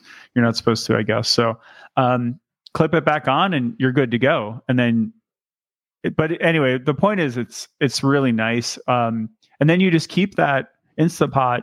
You just unplug it let it cool cover it put it back where you had it. I keep it in a little cabinet and um, Oh, and it's just hard. It just sits in there, and then when you need Yeah. it, Yeah, Mhm. then you just heat it up and it heats up like in five minutes. how often do you wax? So it's a good good good question. Yeah. Um, so I think that um, I just re- I just waxed my cross chain, my cyclocross chain, a second time. Uh, it kind of depends a little bit on conditions, but I think if I'm not mistaken, the the going uh, it's under a thousand. It's under a thousand miles. I want to say it's like around six to eight hundred miles Hmm. kind of kind of depending on you know some conditions like obviously cyclocross can get a little gnarly um, the one slight caveat i would say is even though i said there's really no downside um, it's it's admittedly not great for wet like wet hardcore like muddy conditions Mhm. on the regular. Uh, but you can get away with it if you're not doing it a lot and you also clean your wipe your chain down after an event. So that's what I've been doing. I've had no issues. Um, but it's like six, let's say six to eight hundred miles. Um, they sell a separate project uh, product. Uh, it's like a lube. Uh, it looks like a creamy kind of lube, um, and that you can uh, drip onto the uh, roller bearings on the chain, um, and then you kind of massage it in with your fingers. That's like a good in between waxing kind of treatment, uh, which prolongs it. So if you find your chain like losing a little bit of the wax or it's getting maybe a little raspy or, or something like that, you can kind of add that without having to um, do a full waxing. But again, the waxing, once you have it all set up, it takes 15 minutes, And 20 the, minutes. the standard degreaser will clean the old wax off and then allow you to re-wax. Is that what kind of? No? That's- you- That's the beauty. You just take it off and dump it in. really Yep. even with the dirt and stuff on there. because the way the wax works, Mhm. I don't know all the science behind it. Josh is like a total science guy. Mhm. Uh, you watch the video and his this articles can explain it, but it uh, doesn't allow that dirt in. Is the way it works. It can't Hmm. really penetrate. So um, yeah, the guidance is just take the wax chain off as long as it's been done properly the first time, Mhm. um, and then just drop it in, and then it's just going to wax again. And that that's the beauty of it. So that's why it only takes like 15, 20 minutes. So, what, like, like if you're looking at your chain, let's say after you've ridden it ten times, you know, does it look dirty or does it stay No. pretty clean? It it stays clean. it does that's the thing. really, Yeah. it Yeah. does, huh? I'm looking at it right now. It stays clean. The cassette is clean. Hmm. So there's yeah, there's no grease, there's no uh, lube. Um, it's you know, so I use that term lo- uh, carefully, um, Mhm. not loosely. I, I that, it's it's kind of a game changer. Like it is so quiet. That's the first thing you notice. And I think I told you I'm Really? very I'm very like See, this is Until, the, like, this is a kind of silly thing that I'd love to do at the bike shop and just charge ridiculous amount of money for. well they so I- Silca I- I- also sells pre-wax chains. really? So uh, I just watched a video with Kerry Werner, who's a, um, a pretty top high level gravel rider, former cross rider. I think he gave up cross, but anyway, he um, he was talking in his video, just kind of randomly started saying, "Oh, and I have my wax chain. I'll, I'll put that on for the race tomorrow." I'm like, "Oh, he's doing it too." So yeah, so you can order uh, a wax chain. They have SRAM, they have Shimano, and they just send it to you, and you could put it right on your bike. So people will take that uh, new chain and just bring it to like a race and they just put it right on. So if they're traveling, they don't have to like buy it, uh, or do the waxing. Huh. Um, but it's very, very quiet. It's insanely quiet. Um, it is super efficient. Um, and it's said to be very, very fast compared to like a regular chain. But I think maybe the biggest thing for a lot of people, because you know, a lot of us aren't racers and stuff, is that um, it lasts like it makes your chain last like forever. Like you don't have to replace your chain nearly as much as you normally do. And Josh goes into all the reasons why, and he talks about all the details. But if you go read the comments on even just like YouTube and like his on the website, like the comments, people are just converts, man. They're just like, oh, I wish I knew about this a long time ago, and I Oh. do too. I do too. But I- it's you know, very, I- it's very nice. That's something that's always been around the bike shop. The the chain waxing has oh it just you know from as long as I've been hanging around bike shops, there's always been a guy, a handful of people that you know, and, it's it's gone through phases of being a really popular thing to do uh, to being almost non-existent and now it's you know like recently i've started to hear a little bit more about it you know about chain waxing again, and I think a lot of it has to do with all these new people that are riding bikes. They're just like finding all these things that were kind of cool, you know, nichey that not a lot of people did, but now it's new to them. It's like it's new to a whole new generation of people and a whole new group of of riders. And um, it's kind of interesting that it's gaining popularity again, or you know that people are starting to to do it act, actively like now that i now i know somebody who's doing it again right i know It is. like you you know of all people and so it's like yeah. you know about i would say maybe 10 15 years ago there was something else that kind of gained popularity i don't know if it was a national thing but certainly locally you know in the chicagoland area there was something called Chain-L uh, which is Hmm. like like chanel you know like Right, right, right. Chain-L and it was uh it's kind of a lube thing you know it was like a like a lube and you know you would heat it and put you know like warm it up and it was kind of thick and you put your chain in it and like people were doing this in bike shops in Interesting. It's kind of like a, kind of like a lube version of uh, Mhm. waxing almost. yeah Yeah, I you know it's funny. Like I, you know, I watch a lot of YouTube videos, um, and you get fed you know stuff through the algorithm and all that. Like I know GCN has done a bunch of videos. A lot of the biggies have done videos on waxing at this point, but I don't know if I saw it on my Instagram feeds or whatever. But uh, I think maybe Silca gets a little bit of credit for this too, because I think maybe they just made it kind of very practical and understandable. Like Mhm. take t- took some of the mystery on it mystery out of it. it you know it's not terribly expensive i think the bag was like 30 bucks or 40 bucks or something which you can reuse it uh like many many times that that wax. So you're not buying like a new bag each time or anything like that. So okay. it's just sitting there in the crock pot. I'll fire it up when i want to uh, wax again. Right now i'm think i'm doing like i think this one i did like five six hundred miles. But again that's like cyclocross miles. So riding in the park riding in the sand riding in the mud riding in the dirt. So after a wet ride like this morning i went out for a ride came home. It had had been raining. Um, and i just took the i keep a rag down you know where i park my bike and i just wiped the chain uh, you don't have to go crazy. You just kind of wipe it, make sure it stays pretty dry, because it doesn't like the the the wet. It can rust your chain if you're not careful. okay Uh, which is, you know, again for again for some people like commuters who commute year round, like maybe this isn't the best way to go. Maybe you do want a wet lube or or whatever. But Mhm. um, I think for my purposes, when I can more or less decide when I want to ride outside, like I have the option to ride inside. Um, anyway, it's great. I, I love it, and and so you I think it's And so you wipe the chain down. You get home, you wipe the chain down. Do you do that uh, extra step? Do you have that little bottle of like uh, the the lube? You know that that in between lube, or or you don't do any of that stuff.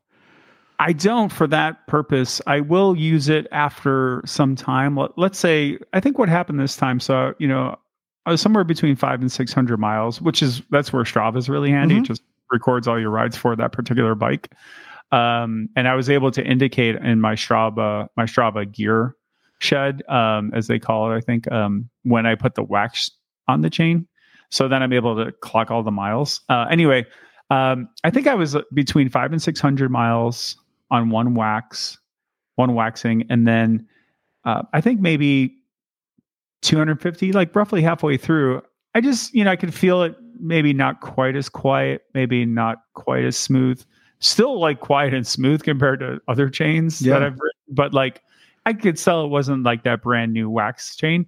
And then I put that on. Um, and if you apply it like the way you're supposed to, like you shake the hell out of it, put it on the top of the chain, and then on the bottom of the chain, you know, how you apply it to the uh, roller bearings, Mhm. top bottom, and then massage it in with your fingers.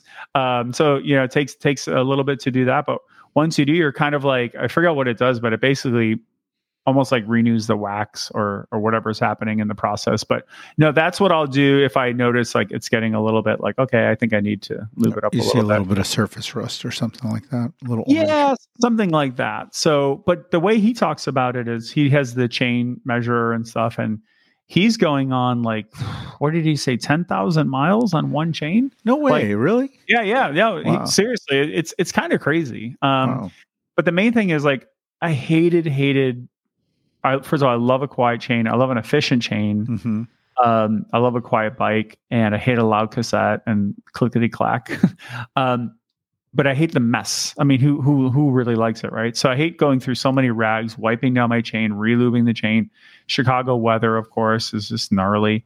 You come back from those wet rides, your bike is destroyed, your chain, your whole drivetrain's like destroyed. It's it takes. I don't mind washing my bike, but I don't want to wash it three times a week. You know, it's insane. So the fact that I don't have to do that now is uh, it's really really nice. Um, Yeah, so I mean, yeah, yeah. It's really good stuff. He has a couple of videos on YouTube for that waxing in particular. Um, but yeah, once once you kind of the first like learning about it and then just doing it for that person definitely takes a little little time, but it's not very expensive. And then once you do it once, you're you're golden. Like you're set. You just ha- I just bought like a, an extra stash of those like power links for my SRAM chain. Well, I'm all in favor of bringing back all of these old rituals. You know, all these. It reminds me of embrocation. Yeah, em- yeah, yeah, yeah. the old days they would rub Vaseline and all this stuff and Yeah. whatever whatever the hell else they use. But now it's like uh, you know, a lot of cyclocross riders they use embrocation. It just kind of reminds me. It's one of those like weird, mysterious kinds of things. Like you wax your chain. Like what? Yep. What is what is that? Yeah, like tying and soldering spokes, and you know, like uh, yeah, Drill, drillium. Remember drillium? The Mhm. Eddy Merckx uh, drilling holes in his hand. Yeah, yeah, yeah. Well, I'm in favor of bringing back all of that stuff. What could go wrong? start drilling out, uh, you know, some access systems and stuff like that. You know, So my next thing is uh, two questions for you. So one, I was going to ask you. Well, I'll save that for a second, but I, I want to buy a chain. Uh, what do you call them? Measure like the Mhm. wear and tear thing. Um, do you have one that you really love that you would highly recommend? Because I'm gonna, I'll, I'll buy one. I mean, the one that we use uh, for everyday use is the the park one. There's a little, little Okay. blue one, you know, with like that one seems. I don't know. That one is kind of our go-to. You know, Okay. but there's a couple other ones. You know, I've seen. I think we have another one floating around the shop, which is more of like a. You know, there's no moving parts to it. You just put it on the chain and kind of fit it in there. It's got a little gauge. You know, Yeah, just tell you 75% or 100%. Um, I, I think they all they all do the job, but the one that we we use day to day is the park one. Okay, So- maybe I'll, I'll look at the park one. I have a bunch of park stuff, so I'm gonna look at that. So there's a video where he does it, and he just shows you like he has no wear on his chain. He's just been waxing. He has an old, like beautiful, like Eddy Merckx road bike. And what Um, what kind of tool is he using? Is it just a static one that you like a little I stick think, that you? I stick think in it's I think it's the static one where it Mhm. just like falls in. But Yep. um, Yeah. if I'm not mistaken, I'd have to double check. One byproduct that I just noticed this week because I, I bought a new uh, backup cassette? Mm-hmm. Because I have the uh, SRAM Rival XPLR group, Mm-hmm. which which has that uh, one by up front and then a big old uh, cassette and back Yeah, for the yeah. huge range, like 44, or whatever it is. Um, so I bought uh, a second cassette for uh, my uh, race wheels so that I didn't have to swap the cassette each time. Um, and then I, I can also use that extra cassette on my uh, Zwift hub because the Zwift hub comes with like a regular road cassette Mm-hmm. my point is that we always say the chain uh, ages with the cassette, right? Well, because this chain isn't really aging, Mm-hmm. um, I put it on. Uh, I put the cassette on the race wheels, and then I went out for a test ride, and um, just shifted perfectly. Like, couldn't tell any difference at all. Whereas I think back in the day, I would have to do some some micro adjusting and you know some moving around because you know it'd be a little bit off. Mm-hmm. Um, so as far as I could tell, that's like a nice byproduct too. Is that the chain is wearing like almost not at all, or just like very very slowly. Mm-hmm. So even putting it on a new cassette, um, You're not having that incompatibility issue, or certainly not going to have it anytime soon. Um, that way, yeah. I mean, you you get there's a certain amount of leeway you have with you know mixing a chain, an older chain with a with a older, you know, with a new cassette. That's part of what your chain tool will allow you to measure. You know, because like once you get to that 0.75 mark on on those chain stretchers, you know, that's kind of the change it now or for over, you know, if you let it go past this point, you're not going to, you know, you're going to marry that cassette to the to the Gotcha. chain, you know, so that's the that's kind of the whole purpose of chain that checking that chain every once in a while because once you get past a certain point then then they're married, you know, then, Yeah, then you can't do one without the other. But as long as your chain is is good, you can go back and forth all you want. You know. So So that's been it's been a good learning curve for me as I try to teach myself some of the stuff. no, that's cool. Yeah, I mean those that that's you know that's you're you're getting past bicycle 101. and I jumped into the niche world of waxing. Um, but yeah, like uh, next time we're hanging out, um, if I have my bike, I'll I'll show you. Like it just yeah Yeah, it- I'm- you know what I am I'm curious. very clean and you know Yeah. it looks looks very clean and super quiet and just shifts great and It's one of those. Yeah. You know what? You just you gave me a good idea for one uh, for a goofy thing to put in my new display cases. You know, like I'll put a you know pre waxed chains. You know, that'll be. I might not sell one, but you know it'll be there. You know, it's like a I can package it nicely in a little jar or something. You know. it's just it's just so nice because I have like four or five or six different kinds of lubes that Mhm. I've collected over the past couple of years. You know, you name it, I probably have it. Like wet, dry, different brands. Mm-hmm. And um, now I just open my little storage closet and I just see them, and I'm like, I haven't touched them in a couple of months. Like it's it's just so nice. Like I'll keep them for in case I need them, but Uh huh. You actually can't put lube on the wax chains. Like the, that's like the last thing you want Yeah, to you want to mix that stuff. So Yeah. So it's I don't know. It's just it's very nice. Like I'm not using any rags, and Well, I, I just use one to like wash it off a bit, but it doesn't really get dirty. So gee, or you're gonna have to find a reason to use all those lubes. You walk around the house and like your hinges and go down to the car. You just know, like lube everything I yeah, see. yeah, just all. just start, I'll be like through it. Peter Peter Griffin. You know, when he gets like a new thing, he just uses it like a kid until Yeah. it's worn out. Yeah, it just goes. Well, yeah. We'll see, man. Cool, man.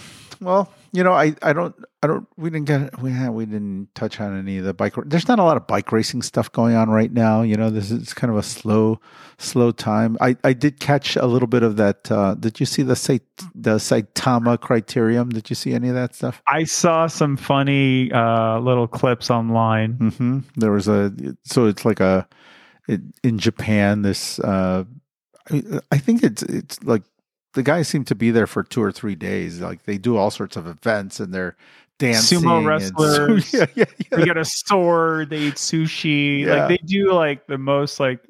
Yeah, I think Yeah. it, it, it's fun. It's like the Tour de France organizes it. Yeah. It's like uh it's a way to promote the race and all their other races since they own so many now over there. Mhm. And they bring like the marquee, the top of the top. So it's like Van der Poel was there Yeah. and Sagan was there and like they have them race like these like crits and you know they, time trial. They do a time trial. Yeah. They and, and and they go, you know, they kind of have like a quote sprint, and Uh-huh. you know, the the guy who never would normally win a sprint beats these like crazy sprinters. It's like a whole like it's like kayfabe, like in um, wrestling. You know, it's like uh, everyone knows it's fake, but they play along with it. yeah, because it's the, fi- at least the- I hope the locals realize it's fake. the the final three going in was it was Sagan, uh, it was Pogačar, and it Like was Sepp Kuss Se- and Kuss. Those were the three. They were winding up for the sprint, and then oh God! they they dropped Sa- they dropped Sagan, and then it was Pogačar and and Kuss, you know, and you know, Pogačar took Oh. off. But it, yeah, they seemed like they were having a good time. And I mean, if they were offering me a, if they were offering me a free vacation and you know probably fly me fly me out to Japan where they love me and you know I can go one of those cool cat cafes and stuff. You know, I would go out there too. Well, Hmm. I'm sure those writers are getting some really nice cash in their bank accounts. Yeah, they're too. probably getting Uh, a little something. I'm sure. yeah. pretty nice. Just those like show up fees and stuff. But Mhm. I remember when I worked at um well, bicycling and maybe a couple other places, but I remember like, you know, we had always had a Getty Images account. Mhm. Um and I, re- I remember just like going into uh Getty and like just seeing what the res- I, always had like a certain uh tab like that how my search criteria said so I could just like click it and it would pull it up like most recent cycling whatever um but I always remember like whenever they went to Japan for those end of year things it was you know it'd be like there's some really funny ones like Chris Froome you know he's like what 5% body fat Uh-huh. and he's, he's like literally with like two sumo wrestlers and uh, they're they're in their traditional garb and Yeah. no there, there's like really really funny stuff and so i'd pull like some pictures and those are always fun but yeah it's it's that's the silly season right they call it Yeah. silly season. So Yeah. yeah, the racing's winding down. Obviously, cyclocross is happening. mhm. Um, so I we're it's really ramping up now. I think uh Van der Poel and Wout van Aert announced they're going to come back for. They haven't race cross yet, so they're coming back um like kind of mid season. So like right when the Christmas period begins, the Kirsta period, which is the Christmas week, where they race pretty much every day from Christmas to New Year's. There's a cyclocross race, and it's kind of like what the Bel- a lot of Belgians do around the holidays. Is like instead of sitting around the fire, they just go out to a cross race and like get drunk. um, but the two big riders, so they're coming back. But there's been great racing going on with these like you know everyone else who's like below them let's just say so Mhm. there's been some really good racing they had the european championships last weekend which was amazing um that was in france and that was really cool they had the pan ams here in missoula uh this past weekend uh the pan am champs uh, were really good um so yeah the the cross season's like totally you know It's uh, under it's underway, but is this so? The, these big names, Van der Poel and Wout, they're they're not racing. Obviously, they, they don't. They need a little time off between the road season and and you know full fledged cyclocross season. So that that's why they're not you know they're not as present these days. And and they're it, right? I mean, those these guys are are the big names on the road, and they're also the big names in cyclocross. I mean, yeah i think mean, for the most right now, the- right?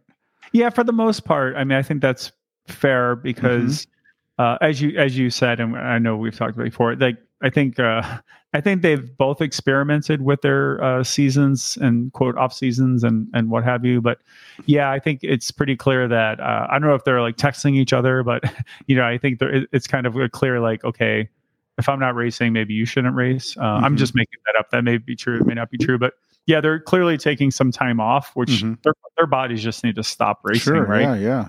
need to rebuild and so they're coming back right before christmas but yeah like i think clearly van der Poel and and uh Wout are i think for sure the top two still uh but it's maybe going to be changing up sooner than maybe people realize i mean you have tom Pidcock Mhm. um, who was world champ. He he won the world champs when they weren't there. Uh, he still deserved it, of course, but um, it's going to be interesting to see. So hopefully he'll be in the mix. And then there's just a couple riders. We have Thibau Nys coming up. He's looking really amazing. And um, then you just have some great riders like uh, Eli Iserbyt and um, Cam Mason, this uh, Scottish guy. He took second in the Euro Championships in a very very big uh, podium Hmm. ride. Um, he's a really interesting guy to watch. But yeah, so it's I, I love it. So it's it's so fun. But yeah, when those guys come back, um, then it's like the real deal for sure. And um, then it's just lots of racing until World Champs, which is in February, uh, which seems like so far away, but I know it's going to come up like super quick. and then but they'll uh, take another little break, and then they're into classic seasons. Wow, man, those guys are intense. Yeah, yeah, they'll take some kind of break. I mean, who knows? Sometimes they, you know, what they do is they'll keep their form up. They'll do like a double, a double peak Mhm. or, or a triple peak. Um, so they won't even taper. They might go into like a, you know, um, Het Nieuwsblad or whatever it's called these days, and like Kuurne-Brussel-Kuurne and like all these early season races, um, and then take a little break after that until like the big, big ones like Flanders and all that. Gotcha. Um, Man. but anyway, so like the other thing I was just going to say is that the U.S. season is um, we got three races left in the Chi Cross Cup. So I'll, be, I'll be coming down not this weekend. We're going to Wheeling, but then the weekend after we're going to the Quarry That's Lemont. down by you.